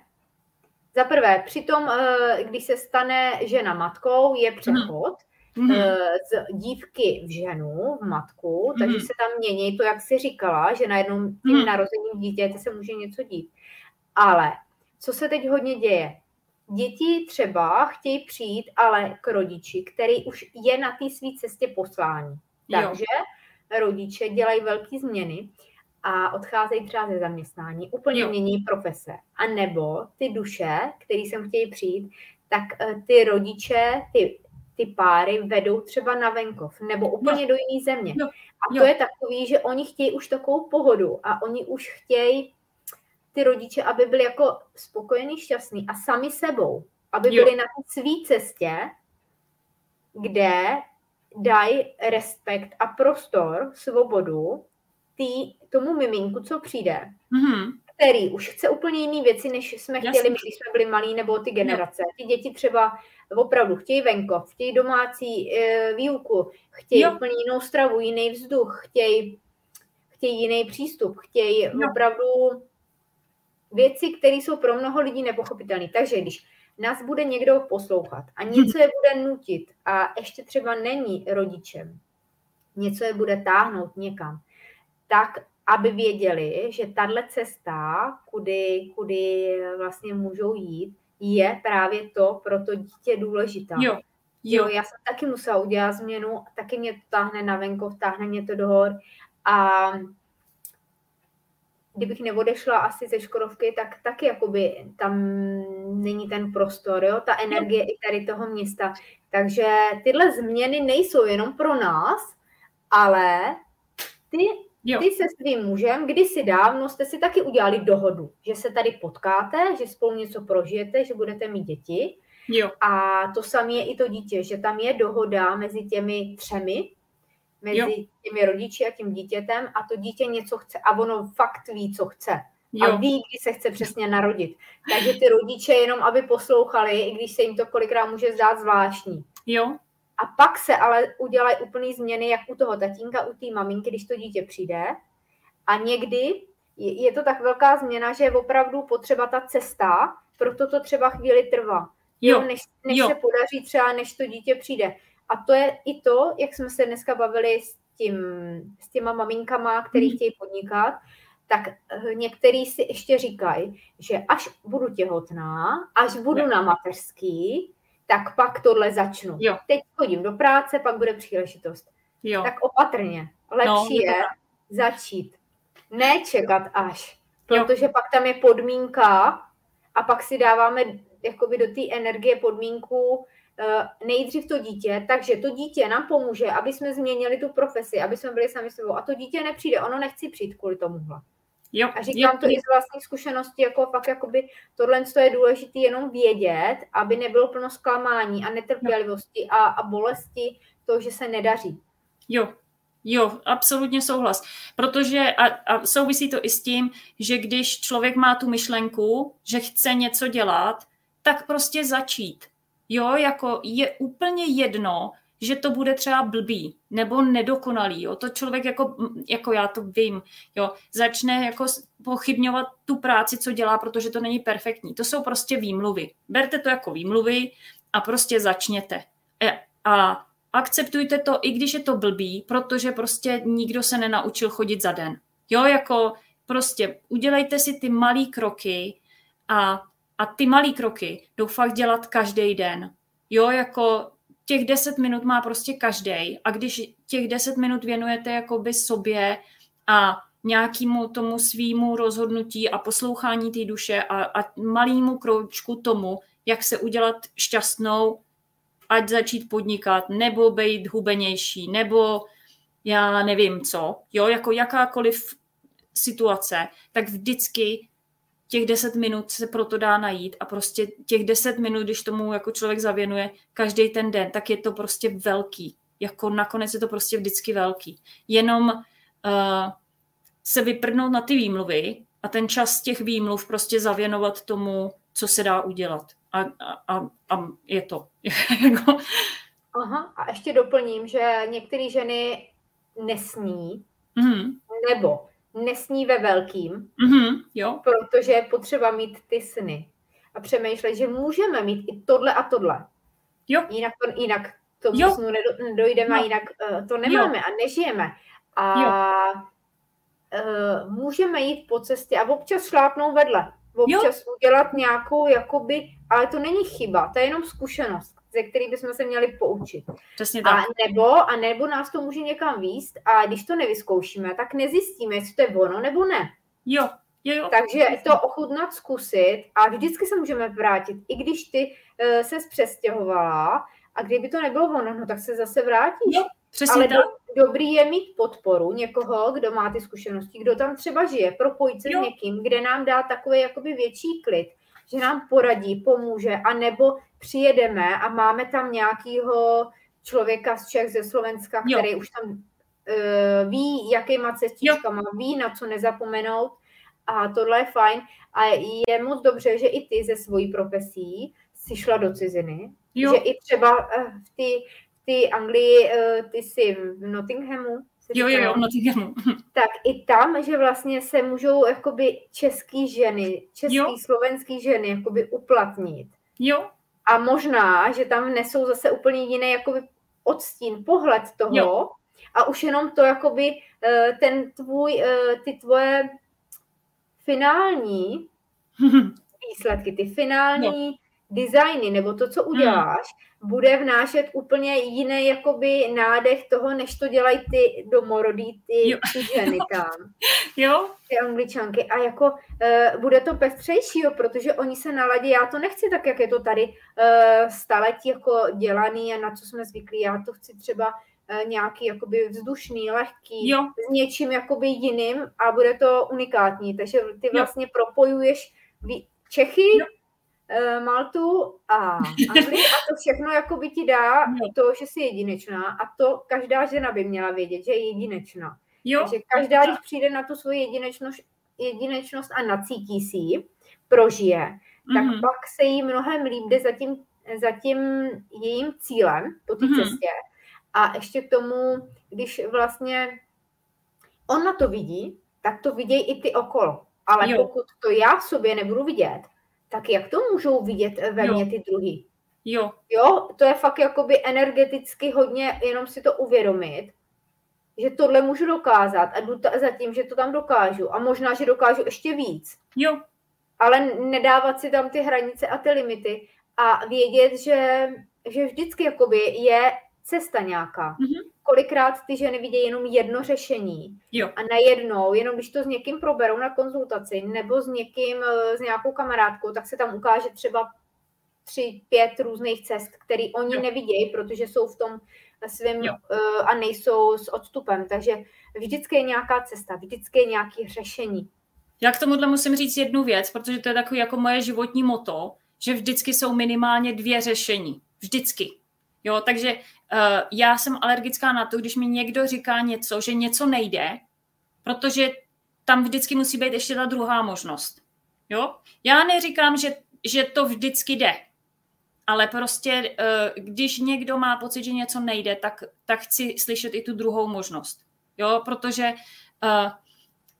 minimálně 2 řešení jsou vždycky a je dobrý si to každý den připomínat. Každý den jako každý den prostě furt a to je, i když člověk jde třeba na autobus a autobus nejede, tak si hned prostě pocvičit ten mozek a říct si, jaký mám další možnosti. A tohle jako mě pomáhá jako v každodenním životě, protože já furt řeším nějaký problémy a nesmí člověk jakoby zakrnět, jo? Jako vždycky prostě si říct, jako dobrý, tak to je tohle a teď chci slyšet to druhé řešení. Jakoby riskovat, že jo? Riskovat, protože kdo neriskuje, nic nemá. Občas můžeme něco ztratit, to je jasný. No. Ale jinak taky nemůžeme nic získat, že jo?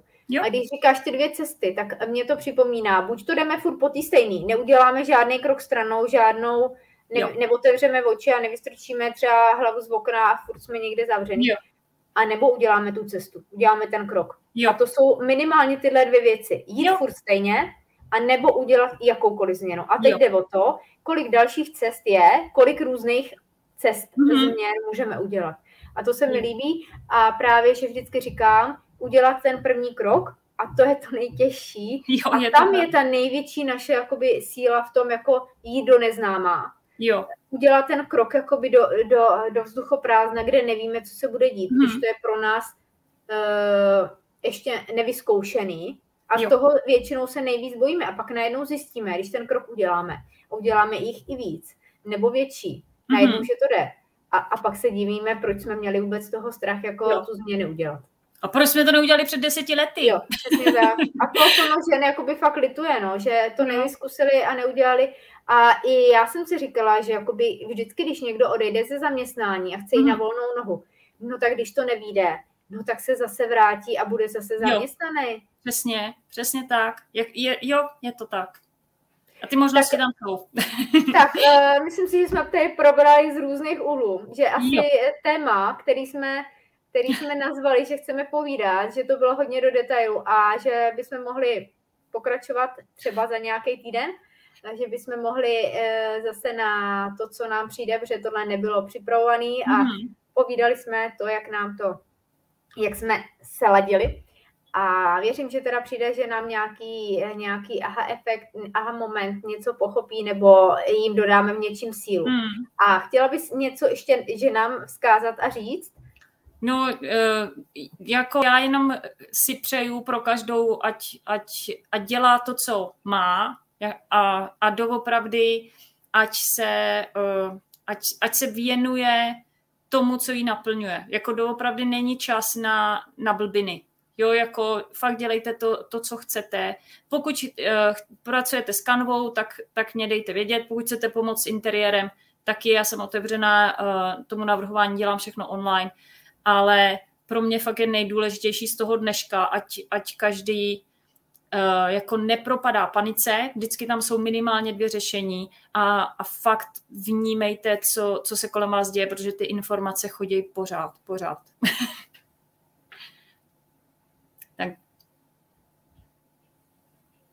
Dobrý? Tak, dobrý. Takže ty informace chodí neplánovaně, zrovna v moment, kdy to nikdy nečekáme, třeba, nevím, když si jdeme lehnout, když někde pospícháme, nebo tady máme největší hluk a firmu. Takže já bych chtěla říct jenom, že přeju každý ženě, aby našla tu svoji sílu v sobě.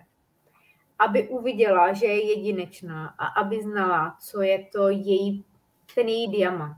I kdyby to bylo jenom být maminkou a dělat krásnou, pohodovou, klidnou vlastně atmosféru doma dětem a člověku. Jo. Tomu muži, protože nemusíme neustále něco dělat. Jo. Důležité je, že jenom jsme. Že jsme tady pro ostatní, že jsme třeba oporou, že tady za náma lidi můžou přijít něco vyslechnout, nebo my je vyslechneme, že něco budeme sdílet. A všechno, co děláme, je v pořádku. Takže si nedávat žádnou vinu a nepochybovat o sobě.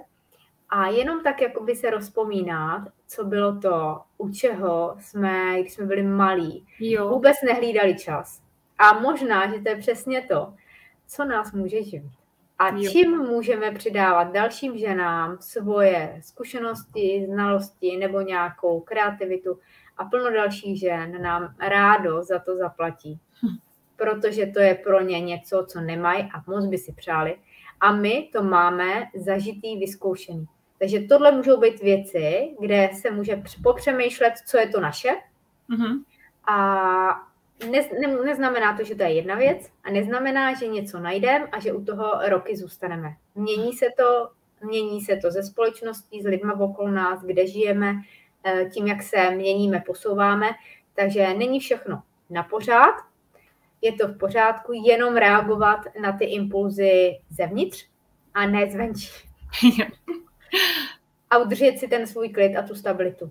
To je to nejdůležitější. Bejt stabilní a tudíž nás tolik věcí nerozhází to, co je z té společnosti a z toho okolí. Jo. A já teda moc děkuju, že jste tady byla. Děkuju všem, kteří si poslechnou naše video až do konce. A budu se moc těšit na další povídání a můžeme pokračovat anebo můžeme naťuknout ještě další jiné oblasti, protože si myslím, že máš plno zkušeností a že máme hodně podobného a že plno žen se může cítit tak, jak jsme třeba my před pár lety byli. Jo. A jenom potřebuji vědět, že ta cesta je a jak je. Kudy se dá pojít. Určitě. Tak, moc děkuju a těším se na příště. Já taky, tak se mějte krásně, ty taky a budu se těšit. Tak jo.